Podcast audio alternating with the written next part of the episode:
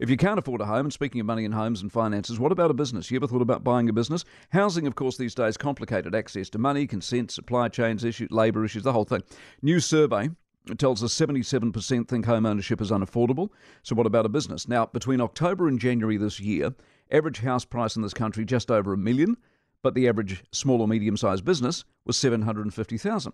The home return yield was about $42,000, the business about 29%. ABC Business Sales Managing Director Chris Small is with us on this. Chris, very good morning to you.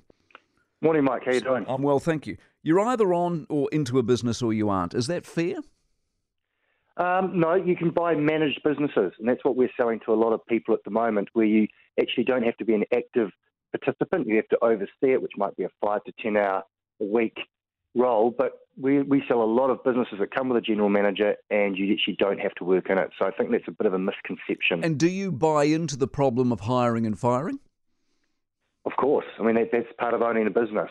But, you know, you've got to, like anything in life, you've got to look through cycles. You don't buy a business for a year, you're buying it for a, you know, a 10 or 15 year horizon. So um, acknowledge that that's not the easiest thing to do at the moment. But if you think long term, you're going to be far better off with a business investment than a home. So, so what right you're now. suggesting, buying a business that's already up and running, because of course the startup numbers have always been dramatic, and Oh, I don't think they've changed, have numbers, they? Startup numbers are dreadful.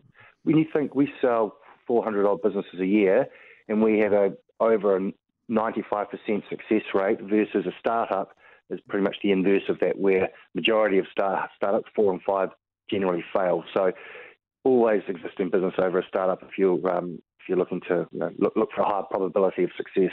Do you have to know what the business is about? In other words, do you have to have an understanding of the business, or or the sector, if you like? Look, that's that's always going to help. We sell a lot of childcare business, for example. Sometimes we have head teachers who buy into it and they know the industry well, but often we have business people who buy into it to supplement their income, and they are you know they're no experts on how to bring up little children, but they are they do have good business acumen in, in regards to you know understanding financial statements and all the commercial activities that are surround a business. So I definitely suggest having an element of commercial acumen is required, but industry knowledge not necessarily. How how many businesses for sale at the moment? Is it up or down significantly? Um, it's probably flat. It's flat. We do. There's a certain.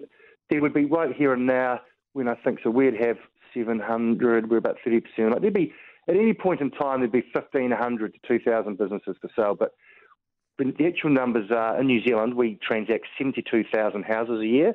We would sell 1,500 businesses a year. So we're still a lot smaller than the um, the residential housing market. And that, that's I think half of New Zealand's problem. We're we're putting all our investment dollars into homes. And Well, yeah, but I can understand that because people know what houses are. They get houses. You can live in a house, and a house doesn't let you down. A business does.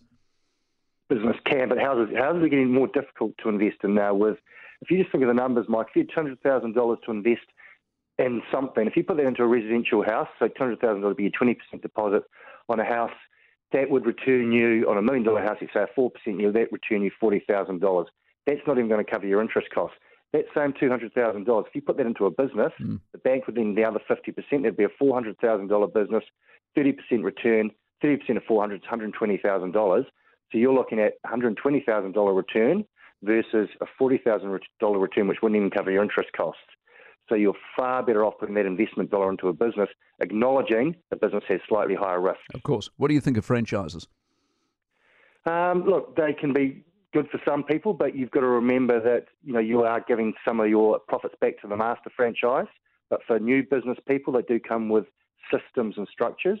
Um, so look, it's it's an option. It's a it's a you know case by case scenario depending on the level of sophistication of the investor. Great insight, Chris. Well done. Appreciate it very much. Chris Small, ABC Business Sales Managing Director.